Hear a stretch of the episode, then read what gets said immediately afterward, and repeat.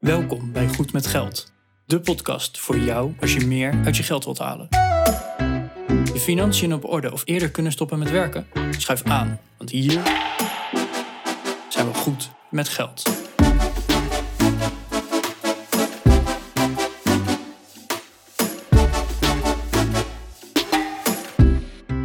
Aflevering 93 van de Goed met Geld podcast. Ik ben Bas.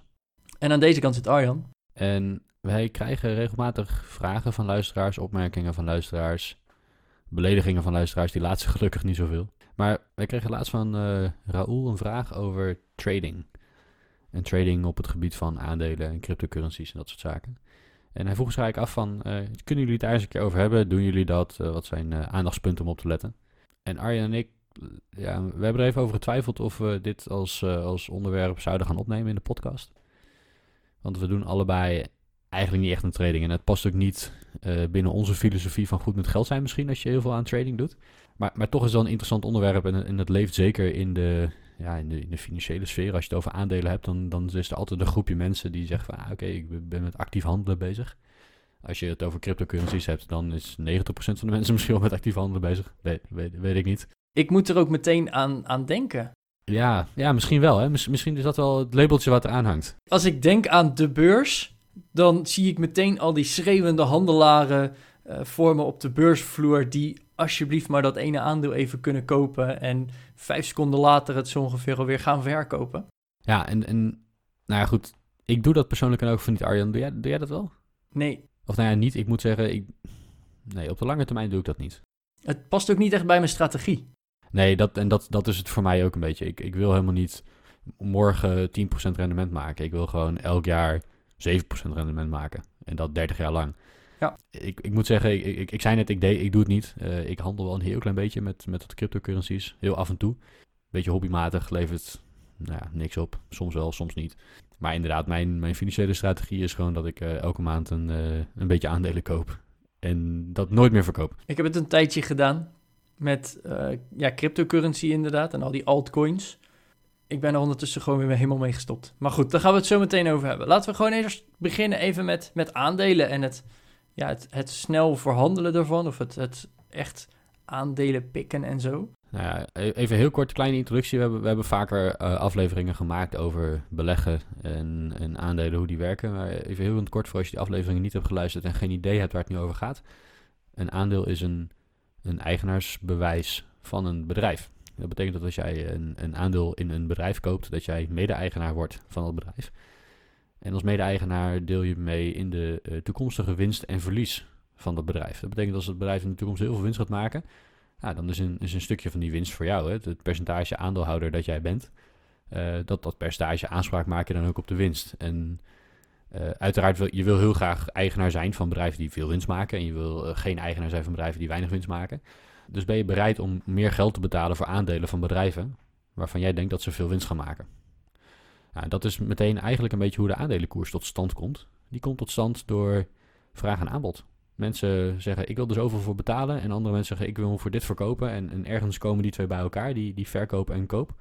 En, en dat is de koers van het aandeel. En dat, dat wisselt heel snel. Hè? Op het moment dat de beurs open is door de week, ja, dan, dan, dan wisselt de koers elke seconde. En die wisselt omdat er dan weer mensen zijn die willen verkopen voor een bepaalde prijs en kopen. En ergens komt dat bij elkaar en, en dat beweegt een beetje op en neer, afhankelijk van wat de markt als geheel vindt dat een bedrijf in de toekomst waard is. Ja, de, de invloed wat er uitgeoefend wordt op die vraagprijs, dat zijn hele verschillende dingen. Dat kan zijn het nieuws, Hè, een, een, bedrijf is heel positief in het nieuws gekomen of heel negatief in het nieuws. Nou, als het bedrijf heel positief in het nieuws is gekomen van... hey, kijk eens, we hebben een uitvinding van de eeuw gedaan. Ja, dan zijn de aandelen gewoon heel gewild. Iedereen wil daarvan mee profiteren, dus iedereen wil opeens die aandelen hebben. Dus schiet de prijs omhoog. Maar ja, komt er een of ander schandaal omhoog... en is er alleen maar slecht nieuws over dat bedrijf te melden... ja, uh, iedereen wil van die aandelen af en het, het zinkende schip verlaten... Dus keldert ook die aandelenprijs. Nou, datzelfde heb je dan ook nog eens met uh, de jaarcijfers. Hè, de, de jaarcijfers gaan gepubliceerd worden of er wordt een winstverwachting of een, een mogelijk verliesverwachting zelfs uitgegeven. Ja, dan kan je ook nog zeggen als aandeelhouder van oeh, ja, de, de winsten gaan tegenvallen dit jaar. Misschien nu het aandeel nog wat hoger staat, wil ik er vanaf. Of wordt er juist een hele hoge winstverwachting genoemd en wordt er gezegd van, oh wacht, bij dat bedrijf daar om de hoek, die, uh, die gaan kei veel winst maken. Dus ik koop alvast die aandelen, zodat ik straks ook mee kan delen in die winst. Ja, en je ziet dus dat de, de prijs van één individueel aandeel, of van een aandeel in een individueel bedrijf, kan, kan heel snel wisselen. Gaat heel hard op en neer. En dat is eigenlijk de reden dat ik dat niet doe. Ik koop geen individuele aandelen, ik koop indexfondsen. En dan koop je eigenlijk als het ware alle aandelen die er zijn. Even kort door de bocht. Is niet helemaal waar, maar als we het op die manier beschouwen, dan, dan geeft dat denk ik wel een aardig beeld van wat een indexfonds doet. En dan is die beweging een stuk kleiner, want in dat indexfonds zitten aandelen die hard omhoog gaan, aandelen die hard omlaag gaan enzovoort. Dus dat, dat middelt aardig uit. Maar, maar even terug naar het traden. Op het moment dat je, ja, dat je stukken hebt, dat je aandelen hebt, of, of crypto coins of whatever, wat voor verhandelbare dingen je het over kunt hebben, die heel volatiel zijn, waarvan de prijs snel verandert of snel beweegt. Dan zou je dus kunnen zeggen van nou, ik ga niet dat aandeel kopen en dat 30 jaar lang houden en hopen dat het over 30 jaar meer waard is. Nee, dan uh, ga ik een aandeel kopen als ik vind dat het goedkoop is. En dan uh, als het morgen een stuk duurder is, dan verkoop ik het morgen gauw en dan heb ik vast die winst gepakt. Dat, dat is eigenlijk denk ik de, de basis van het actief handelen in aandelen, in cryptocurrencies, in obligaties, in, uh, in ik veel klassieke auto's, in goud, in alles wat je maar, waar je maar waarde op kan plakken, die, die wisselt. Um, vaak zie je dat natuurlijk in aandelen en crypto, omdat je daar makkelijk via een online beurs bij kunt. En, en, en dat, is dat, dat is het handelen, dat is, dat trading. En als je gaat zoeken, je, je trekt YouTube erbij, dan ga je heel veel goeroes vinden die heel veel hele slimme theorieën hebben over hoe je dan precies moet handelen om, uh, om heel snel rijk te worden. Maar ja, Arjan, als jij een filmpje ziet van een of andere vent die jou vertelt hoe je heel snel rijk kan worden, trap je erin? Ik moet dan altijd meteen denken van, hé, uh, hey, ik heb een cursus voor jou om heel snel rijk te worden, maar dan moet je wel mijn cursus kopen. Nou, ja, dat. Uh, en dat is zo'n zo'n fulfilling prophecy, ja, dat, dat ja, is bijna een piramidespel. Ja. Daar, daar word ik altijd een beetje eng van. En ja. ja, met aandelen is dat natuurlijk heel anders. Maar ja, ik, ik word er een beetje ongemakkelijk van. Ja, want even luisteraars, uh, aandelen zijn geen piramidespel. Ja, aandelen zijn echt en uh, ze zijn ook echt een van de weinige manieren om op de lange termijn vermogen op te bouwen. Dus, dus alsjeblieft, zeg niet van op, de, op de beurs actief zijn, dat is, dat, dat is gokken of dat is een piramidespel. Absoluut nee, Ik had het daar meer over de goeroes inderdaad. Precies, ja, precies. En de cursussen en de boeken en de abonnementen op hun trades die je kunt nemen. Ja, maar Bas, ik moet ook zeggen, en, en daar heb je nog een verschil, hè? Want je kan aandelen kopen voor even snel. Hè? Je koopt nu een aandeel en het plan is om het volgende week alweer te verkopen. Je hebt ook handelaren die zeggen van nee, ik koop nu dat aandeel, want ik heb de jaarcijfers helemaal doorgelezen. Uh, ik zie echt een, een potentie in dat bedrijf. Ik zie dat zij gaan groeien. Ik zie dat, nou, noem maar op, dat zij al jarenlang stabiel rendement maken en dat zij al jarenlang stabiel die winstuitkering doen. Die heb je ook. Hè? Denk bijvoorbeeld maar eens eh, aan onze aflevering met Rowan. Die gaat echt heel serieus door al die stukken heen om te bepalen welk aandeel hij nou gaat kopen. Ja, absoluut. Kijk naar Warren Buffett, eh, een van de rijkste mensen van deze wereld. Die doet dat ook. Ja, absoluut. En ik denk dat, uh, dat Rowan, die, die zie ik niet, die beschouw ik niet als de, de handelaar op de beurs. Hij, hij belegt voor de lange termijn. En heeft ook wel de intentie om aandelen echt jaren vast te houden. Dat betekent niet dat hij ze altijd maar vast blijft houden. Ik denk dat in zijn strategie er zit zeker een moment in waarin hij uh, ja, zal gaan verkopen als hij denkt dat dat goed is. Maar ik geloof niet dat Rowan erin zit om, uh, om binnen een dag een klein beetje winst op zijn aandeel te maken. Absoluut niet. Dus, uh, dus, hij doet inderdaad zijn onderzoek en probeert echt wel fundamenteel te beleggen in bedrijven waarvan hij denkt dat die het de komende jaren, hè, meerdere jaren, goed gaan doen. Ja. En, en dat is fundamenteel anders dan, dan het traden. En, en even terug te komen op de goeroes op YouTube die dan hun strategie aan jou willen verkopen. Of een abonnement, zodat je mee kan kijken met hun trades. Laat ik het zo zeggen. Als ik het recept had gevonden om heel snel heel rijk te worden op de beurs, dan zou ik dat zeker niet aan de hele wereld gaan vertellen. Om twee redenen. Eén, ik wil niet dat mensen weten dat ik knetterrijk ben. En als iedereen dit gaat doen, werkt het dan nog wel. Dus ik hou die geheime strategie, die hou ik lekker geheim. Als je gelooft dat, um, nou, dat ik gelijk heb als ik, uh, als ik dat zeg, dan kan je die goeroes dus niet meer geloven. Dat betekent namelijk dat uh, als zij echt iets hebben gevonden, dan zouden ze dat nooit uh, publiek maken. En, omdat, en dus omdat zij het publiek maken, kan hun systeem niet kloppen. En, en verdienen ze waarschijnlijk meer geld aan het verkopen van die cursussen en boeken en, eh, en abonnementen dan dat ze verdienen aan, eh, aan het handelen zelf. Dat is voor mij altijd een, ehm, een, een, rode vlag. Ik, Ja. doe, ik doe daar niet aan mee. Nou wil ik ook meteen even de disclaimer maken, Bas. Het, op YouTube, al die, die YouTubers die dan laten zien van... kijk eens hoeveel aandelen ik heb en hoeveel winst ik heb gemaakt. En kijk mij eens met mijn eh, gehuurde Lamborghini, want die is natuurlijk niet van hen, maar die hebben ze gewoon voor een dagje gehuurd. En dan doen ze net alsof ze vetrijk zijn. Maar dat hoeft niet nep te zijn. Hè? Die winsten die kunnen ook wel echt zijn. Maar hou dan ook even in je achterhoofd dat we op dit moment... of tenminste in de afgelopen eh, jaren... gigantische koersstijgingen hebben gehad. Dus volgens mij kan je elk aandeel kopen zo ongeveer... behalve Wirecard... en heb je winst. Dus ja, dan kan je als YouTuber heel leuk zeggen van... kijk, mij eens winst hebben. Maar ja, welk onderzoek hebben ze daarnaar gedaan? En hebben ze niet gewoon geluk? A rising tide lifts all boats, zeggen ze dan. Dus, dus als, Ja. de, als de markt maar gewoon heel hard omhoog beweegt, dan, dan kan je het eigenlijk niet fout doen, want alles beweegt heel hard omhoog. Dus, dus daar ben ik het wel mee eens. Eh, ik zou dan inderdaad kijken van, eh, maak je meer rendement dan de markt gemiddeld heeft gedaan? En niet alleen deze maand of dit jaar, maar de afgelopen tien jaar. Structureel meer rendement dan, eh, dan wat de markt heeft gedaan. Als je dat doet, nou, dan heb je het misschien wel goed gedaan. Maar dan nog steeds zou ik zeggen van, nou leuk dat je dat een aantal jaar eh, de markt hebt verslagen, dat je de index hebt verslagen. Maar wie zegt mij dat je dat volgend jaar weer kan?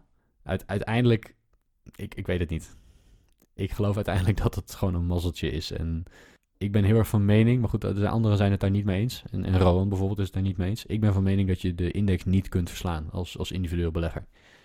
Je hebt, een, je hebt te weinig informatie. Er is zoveel informatie dat je dat in je eentje niet kunt bevatten en niet kunt eh, analyseren.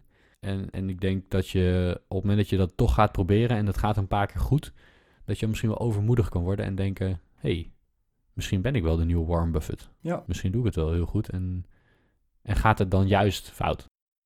Nou, ik las dus in een boek en dat vond ik een hele interessante theorie. Eh, op het moment dat jij een los aandeel koopt namelijk, dan heb je ook transactiekosten. Dat, dat, dat is er gewoon. Dus op, om een aandeel te kopen moet je sowieso kosten maken. Nou, de kans dat een aandeel stijgt is 50%, de kans dat een aandeel daalt is 50%. Zo simpel werkt het ook. Maar eigenlijk moet je dus al iets meer winst gaan maken, überhaupt, wil je die kosten eruit hebben. Nou, stel dat dat lukt, dat jij het goede aandeel hebt gekozen en dat maakt dus eh, een beetje winst. Nou, die, die kans is dus iets minder dan 50%, want het moet ook nog eens meer winst maken dan jouw kosten. De, de kans dat, dat jij dus goed kiest is iets minder dan 50%. Nou, stel dat je dan winst maakt en je verkoopt het weer en je gaat voor het volgende aandeel. Dan heb je weer die kans, die weer iets minder dan 50% dat je elke keer het goede kiest. Mhm. En dat moet je dus keer op keer op keer op keer doen. Wil je echt je vermogen laten groeien. En die kans is dus gigantisch klein. Wil je altijd maar de goede keuzes kunnen maken. En ja, Warren Buffett die heeft misschien daar gewoon heel veel geluk ook mee gehad. Of inderdaad kennis in pacht die wij niet hebben misschien wel. Of inderdaad inzichten die wij niet hebben.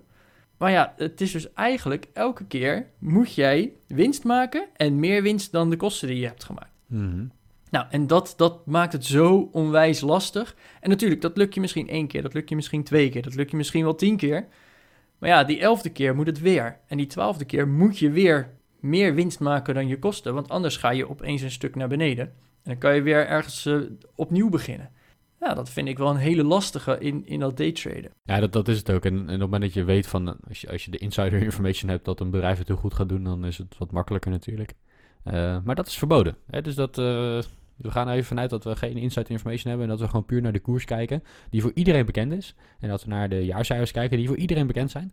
En dat we op basis daarvan toch gaan proberen om iedereen te verslaan. Nou, dat, dat gaat een paar mensen lukken en dat gaat een paar mensen niet lukken. Dus eh, nee, ik, ik, ik zie dat gewoon niet zo zitten. Nou, dan, dan kan je natuurlijk omdraaien en zeggen van, nou Bas, dan, dan trade jij dus niet. Hè? Dan, dan beleg je alleen voor de lange termijn. Ja, dat is zo. In mijn strategie beleg ik alleen voor de lange termijn. Maar ik heb wel een klein beetje speelgeld in wat cryptocurrencies zitten. Dat is, een, dat is echt maar een klein deel van mijn vermogen. Echt een heel klein deel. En ik vind het gewoon leuk om daar wat mee te experimenteren, om daar wat mee te handelen. Verdien ik daar echt wat aan? Nee. Af en toe wel. Eh, er is een periode geweest dat eh, veel volatiliteit is geweest. Hè? Veel beweging in de, in de Ja. koersen van crypto's. En toen, toen heb ik daar redelijk wat mee verdiend.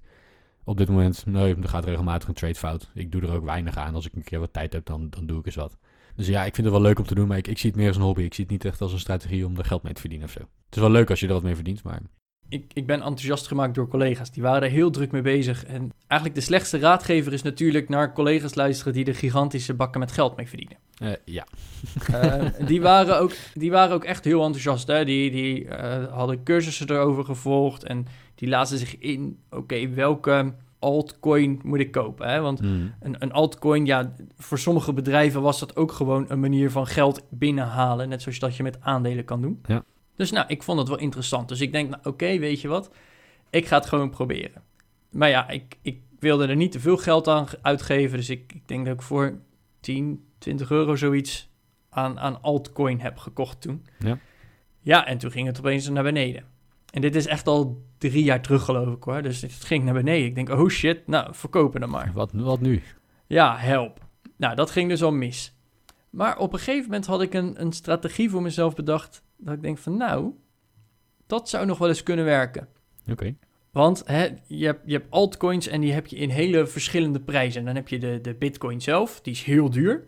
Maar je hebt ook eh, goedkopere coins en die, die kosten dan echt maar een fractie van een bitcoin. Hè, de, Mhm. de echt hele goedkope, de Doge Mhm. coins en de, de red coins geloof ik. Nou, weet ik het wat allemaal. Dus ik dacht, nou oké, weet je. Stel, bitcoin, die kostte eh 8000 dollar geloof ik toen der tijd. Maar ze gaan tot acht cijfers achter de komma. Mhm. Dus stel dat een altcoin nou 0,000002 kost. Mhm. Hè, dus eh 20, laat maar even zeggen. Stel dat die dan 20 kost, zo'n altcoin. En hij gaat naar 21. Dat is echt een miniem verschil, want het is, je praat over acht cijfers achter de komma. Ja. Maar hij wordt wel 5% meer waard. Procentueel is het wel een verschil. Procentueel is het een gigantisch verschil. Dus ik ben toen heel erg gaan focussen op de allerkleinste coins. Want de allerkleinste coins, als die maar één, één puntje hoger worden bij acht cijfers achter de komma, ja, dat, dat is een miniem verschil. Maar ik dacht slim te zijn van ja, maar als dat 1 erbij komt op 20, dan is dat 5% wat er opeens bij komt. Vind ik een leuke winst. Nou, dus op die manier ben ik eh, daarmee een beetje gaan spelen. Nou, ik kan je vertellen, het kostte me gigantisch veel tijd. En het heeft me echt geen cent opgeleverd. wa- waarom niet dan? Ja, dan werd een altcoin weer opgeheven. Dan kwam ik er niet meer vanaf. Ah, ja. Eh, nou, ik, ik, had, hè, ik had maar voor een, een paar tientjes. Dus dan zat ik weer onder de minimum eh, trade amount, geloof ik. Dus Ja, en, en dan schiet het sowieso... Kijk, als je 5% op een trade verdient, dat is superveel. Maar 5% van 10 euro is natuurlijk niet zoveel. dat is nog steeds niet zo heel Dus veel. Is het, En- is het uiteindelijk niet de moeite waard misschien. Nee, dus hè, misschien dat de tactiek aan zich best wel ging werken. Hè? Want Mhm. op een gegeven moment, je had Imtech, een bedrijf wat uiteindelijk failliet is gegaan. Maar dat aandeel was op een gegeven moment 2 cent waard. Nou ja. En toen ging het aandeel naar 1 cent. En dan denk ik, ja, maar het is maar 1 cent. Ja, maar dat is wel dus halvering van je geld. Ja. Hè? Op het moment dat het 1 cent is en je koopt dan... Nou, stel, we kopen dan, weet ik veel, een miljoen aandelen. Hè? Van 1 cent. Dan denk je, ja, dat is gigantisch veel, maar effectief koop je voor 10.000 euro. Mhm. Stel dat die dan naar 2 cent gaat, dan denk je, ja, maar ik heb maar 1 cent winst. Ja, maar die 10.000 euro is nu wel opeens 20.000 euro. Zeker. En omdat je het zo goedkoop kan kopen, heb je dus opeens 50% winst. Nou, dat was mijn gedachtegang erachter. Ik vond het een hele leuke gedachtegang. En ik denk dat als ik het met grote volumes had gedaan, dat het misschien nog wel gunstig had uit kunnen pakken. Mhm. Maar ja, ik wilde het gewoon proberen. En ja, misschien omdat ik daar te voorzichtig in ben geweest, heeft het niet geholpen en niet gewerkt. En daarbij had je dus ook het risico van, ja, eh, een altcoin die kan zomaar opgeheven worden. Zie er nog maar eens vanaf te komen. Want als je een hele kleine coin koopt, ja, dan kan die wel heel goedkoop zijn. Maar als je er niet vanaf komt, ja, heb je er alsnog niks aan. Nee, nee, precies. Dus het was voor mij een hele goede leerschool. Niet verkopen op het moment dat het opeens daalt. Niet in hele kleine handelsvolumes eh, gaan zitten, want dan kom je er ook niet meer vanaf. Dus ja, ik, het, het was misschien wel mijn, mijn kleuterschool voor de beurs zelf.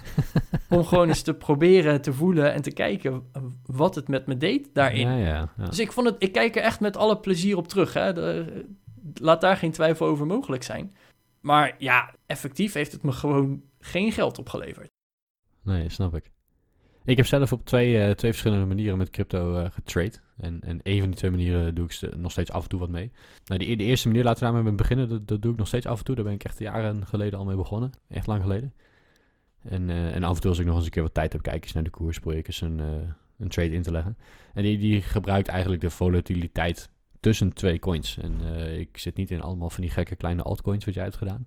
Wat ik vaak doe is dat ik een, een trade tussen Bitcoin en Litecoin doe. Of tussen Bitcoin ja. en eh, Ethereum. Of dat, dat soort grotere coins, zeg maar. En, en waar ik dan naar kijk is... Wat is nu de, de prijs van een Litecoin in Bitcoin? En die is 0,04 of 0,004, weet ik veel. Zoiets. Mhm. Ik kijk dan ook van naar, de, naar die huidige koers. En dan bepaal ik een, ehm, een boven- en een ondergrens. Zeg op 1% boven de huidige koers en 1% onder de huidige koers. En dan leg ik tegelijkertijd een verkooporder in op 1% boven de huidige koers en een kooporder 1% onder de huidige koers. En op het moment dat je maar veel beweging hebt in die koers, als er veel volatiliteit in zit, dan knal je door beide orders heen die je hebt ingelegd. Ja. En dan doe je dus eh, een, ehm, ja, er zit een spread van 2% tussen. Nou, daar gaan nog wat transactiekosten vanaf. Die zijn vaak niet heel goedkoop. Dus, dus hou je tussen de, tussen de 1 en, eh en 1,5% procent van zo'n trade hou je over. Nou, dat is, dat is heel leuk. Dan, dan kan je in een dagtijd eh, een procent rendement maken, even om het zo te zeggen. Hè? Dus als je een volatiele dag hebt. Ja, ja. Dat gaat niet altijd goed. Kijk, er zijn, er, zijn, eh, er zijn dagen geweest dat ik er echt wel wat, eh, wat mee deed. En dan, dan, dan maak je weken en maanden dat je best wel veel verdient. En dan ver- verdien als in dat je extra coins hebt. Hè. Dat, ik, ik had Ja. er geen euro's aan of zo, maar je hebt, je hebt dan meer crypto. En dat werkt heel goed als de koers heel vlak beweegt, maar wel op en neer stuitert. Als er niet echt een wat meer een trend naar boven of naar beneden in zit. Als je wel in zo'n trend naar boven of naar beneden komt, dan krijg je een scenario dat je eh, maar één van de twee trades pakt. En dan zit je dus met een hele bult van de coin aan de andere kant van die trades. Hè. Stel dat je je Litecoin verkoopt voor Bitcoin, dan heb je in één keer heel veel Bitcoin. Waar je niet meer vanaf komt. Of waar je pas vanaf komt op het moment dat je het weer gaat terugzetten. Alleen dan pak je daar heel veel verlies op. Ehm, Ja. Dus, dus dat, dat is wel wat tricky. Ja, dat, is ook de reden dat ik het niet zo heel veel meer doe. En daarbij komt, eh, dit, dit werkt als je dit een hele, heel snel achter elkaar kan doen op hele kleine spreads. En je kan je voorstellen als je 10% boven en 10% onder de huidige koers gaat zitten, dat het heel lang kan duren voordat je daar doorheen gaat. Als je op 0,1% erboven en 0,1% onder gaat zitten, dan, dan pak je misschien wel elke 5 minuten zo'n trade. Maar je moet rekening houden met de transactiekosten die je betaalt. Dus op het moment dat je maar 0,1% aan beide kanten verdient, dan, dan verlies je er gewoon op, omdat je transactiekosten meer dan 0,1% zijn. Dus, dus daar zit ergens een soort van, van blokkade in dat het, het is net wel net niet de moeite waard, weet je. Dus dat is, dat is lastig. De tweede manier die ik deed, en dat is tegenwoordig denk ik niet meer heel rendabel. Ik zou het eigenlijk niet weten, ik zou er eens naar moeten kijken. Ik heb eh, nou, echt al lang geleden toen ik met crypto begon, twee, eh, bij, bij twee verschillende beurzen accounts aangemaakt. Mhm. Ehm, en, en destijds een collega van mij, die had bij twee andere beurzen accounts. En wij kwamen er heel snel achter dat als we de koersen van Bitcoin, of van andere coins, maar laten we even Bitcoin als voorbeeld nemen. De koersen van Bitcoins gingen bekijken op die verschillende beurzen. Dan zat daar verschil tussen. Ja. Want, hè, dat hebben we net uitgelegd met aandelen. Wat, wat is de prijs van een aandeel? Wat is de prijs van een bitcoin? Dat is wat de gek ervoor geeft. Dus als er in, eh, in Amsterdam mensen zijn die zeggen van... nee, ik, eh, ik geef er wel 10 euro voor. En in eh, Londen zijn er mensen die zeggen... ik geef er 11 euro voor. Dan is de prijs van datzelfde ding in Londen dus hoger dan in Amsterdam. Ja. Nou, op de aandelenbeurs gebeurt dat ook. Hè. Er zijn veel aandelen die op vele beurzen worden verhandeld. En die, en die prijzen die kunnen verschillen... omdat er op verschillende beurzen andere, nou, gewoon andere waarde wordt, eh, wordt gehecht aan bedrijven. Maar wat daar gebeurt is dat daar bedrijven in zitten die daarop inspelen. En die, die doen dan arbitrage. En arbitrage houdt gewoon in dat je je spullen koopt op de plek waar het goedkoop is en ze verkoopt op de plek waar ze duur zijn. Dus, dus hè, mocht zo'n aandeel in, in Amsterdam een euro goedkoper zijn, dan zullen zij heel veel aandelen in Amsterdam kopen voor een tientje en die direct 1 milliseconde later verkopen in Londen voor, voor 11. Nou, dan pak je dan heel, veel, heel vaak die, die 1 euro winst die daartussen zit. Maar door dat te doen, schuift de koers. Hè? Want, want op het moment dat je die goedkope aandelen gaat kopen, er is veel koopvraag, gaat de prijs omhoog. En in, in Londen, waar die duur is, ga je hem verkopen. Dus dat drukt de prijs, want daar wordt veel verkocht. En op die manier worden de prijzen redelijk gelijk gehouden. Nou, die collega en ik, oud-collega en ik, die hadden bedacht van dat kunnen wij met Bitcoin ook doen. En, en de, de, de, ja, de, de wisseling van de koersen tussen die beurzen was best wel, best wel aanzienlijk. Dus we hadden zoiets van, als we nou op de beurs waar het goedkoop is, Bitcoin kopen, dat direct versturen naar de beurs waar het duur is Ja. en het daar verkopen, dan pakken we elke keer dat verschil daartussen. Nou, dat, dat hebben we een tijdje gedaan. Dat was best wel winstgevend. Oké. Dan zit je nog steeds met dat transactiekosten en zo. Maar ondanks dat was dat best wel, eh, best wel winstgevend. En kijk, dat, het is vooral winstgevend als je het in hele grote volumes gaat doen. En dat deden we niet, want ik had geen zin om eh 10.000 euro eh, per trade elke keer nu weer te schieten. Dat vond ik toch een beetje te spannend. Maar, maar toch verdien je daar wel wat mee. Dat was, dat was best interessant. Eh, te- ik, ik vermoed tegenwoordig dat er heel veel bedrijven zijn die dat geautomatiseerd hebben gedaan. En dat het, ja, dat, het- dat het niet meer haalbaar is. Eh, Dat om- ergens uitmiddelt. Ja, omdat het, omdat het uitmiddelt. Omdat het zoveel gebeurt. Ik, ik vind het een hele interessant inderdaad. En op de beurs gebeurt het inderdaad ook. Hè, eh, als een, een, weet ik veel, een aandeel Shell, dat wordt zowel in Londen als op Amsterdam eh, verhandeld.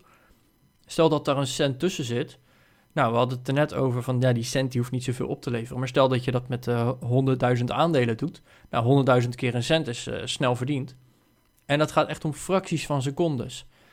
Dus er zijn ook echt bedrijven die daarin zijn gesprongen om dat maar zo snel mogelijk die trade te kunnen doen. Ik denk alleen dat dat met Bitcoin wat lastiger is, omdat hè, het verwerken van zo'n transactie. Kijk, de koers die gaat wel op en neer, maar het verwerken van de transactie en voordat het echt in de Bitcoin zelf verwerkt is, daar zitten allemaal berekeningen omheen. En ik geloof dat die refresh rate daarvan, het verwerken er echt van, dat daar iets van 10 minuten overheen gaat. Dus ik weet niet in hoeverre dat eh, echt nog kan. Maar goed, dat, eh, ja, het zijn zeker interessante manieren. Ja, even de conclusie dus van het, eh, het kan heel interessant zijn. Of je er echt op de lange termijn wat mee kan verdienen, geen idee. Het, is, het, het voelt voor mij wat meer als, als gokken. Misschien niet helemaal hetzelfde als gokken, maar eh, je hebt het idee dat er een soort van eh, strategie achter zit. En wij vinden het wel ook heel leuk om er in theorie over na te denken. Maar in praktijk zie ik het mezelf niet gaan doen. Nou, in de praktijk met, met kleine bedragen ermee bezig te zijn. En dat is gewoon leuk en daar leer je veel van. Ehm, maar mijn strategie, eh, nee, ik ben niet aan het traden om daar geld mee te verdienen. Leuk als je dat geld dan overhoudt. Dus dat, dat is eigenlijk even de conclusie. Ja. De vraag van uh, Raoul was, eh, nou, eh, heb het eens over, doen jullie het? Nou, die vraag die hebben we bij deze denk ik beantwoord. Ik vind het dan eigenlijk nog wel even belangrijk om het over hefboomconstructies te hebben. Want hè, je, je kan ook met geleend geld een aandeel kopen. En dan in hè, een sprint bijvoorbeeld. En dan in de hoop dat dat aandeel inderdaad meer waard gaat worden. Maar ja, die volatiliteit, als die de verkeerde kant op gaat, dan gaat dus de, de verdubbelaar, laat maar zeggen, gaat ook de verkeerde kant op. En dan heb je opeens heel veel grotere verliezen. Dat zie je bij, bij, bij trading in aandelen wel veel gebeuren. Dat er niet de aandelen zelf worden verhandeld, maar dat het een soort eh, afgeleide producten zijn waar, waar leverage in zit, hè, waar geleend geld in zit. En de reden daarvoor is dat, eh, nou ja, wat Arjen net al aangaf, op het moment dat die koers eh, een half procent wisselt, dan verdien je er niet zo heel veel aan. Op het moment dat je een, een hefboom kan inbouwen en die koers die wisselt een half procent en je hebt een hefboom van 10, dat is gigantisch veel trouwens, maar stel dat, dan, dan pak jij een verschil van 5% mee en dan kan het ineens wel heel interessant zijn. Vind ik wel gevaarlijk, want als het opeens een half procent minder waard wordt, Dat is ook meteen 5% de andere kant op natuurlijk. Ja. ook voor jou meteen 5% die andere kant op. ja, absoluut. Ja, en bij een hefboom van 10 eh, zit je al heel snel aan het feit dat, je, ja, dat jouw geld nul waard is. Hè? Ja, en dan, dan hè, dat zijn allemaal automatisch ingebouwde systemen. Dan wordt het gewoon verkocht. Ja. En dan, eh, dan heb je nul over. En hè, dat, dat hoor je nog wel eens bij mensen, dat ze bang zijn om alles kwijt te raken. Nou, in principe, als jij een, een heel aandeel koopt, dan heb je altijd nog dat aandeel, behalve als het bedrijf failliet gaat. Ik wil zeggen, de disclaimer is, ja, je kunt alles kwijtraken. Ja, maar echt alleen maar als dat bedrijf failliet raakt. Mhm. Maar op het moment dat je met zo'n hefboom werkt, dan hoeft het bedrijf nog niet eens failliet te zijn. Maar dan kan jij wel jouw hele inleg kwijt zijn. En dan wordt het opeens wel heel gevaarlijk. En dan is het ook veel makkelijker om opeens al je geld kwijt te raken daarin. Dus Bas, ik, ja, ik ben wel heel blij met de vraag van Raoul eigenlijk. Dat is een leuk onderwerp.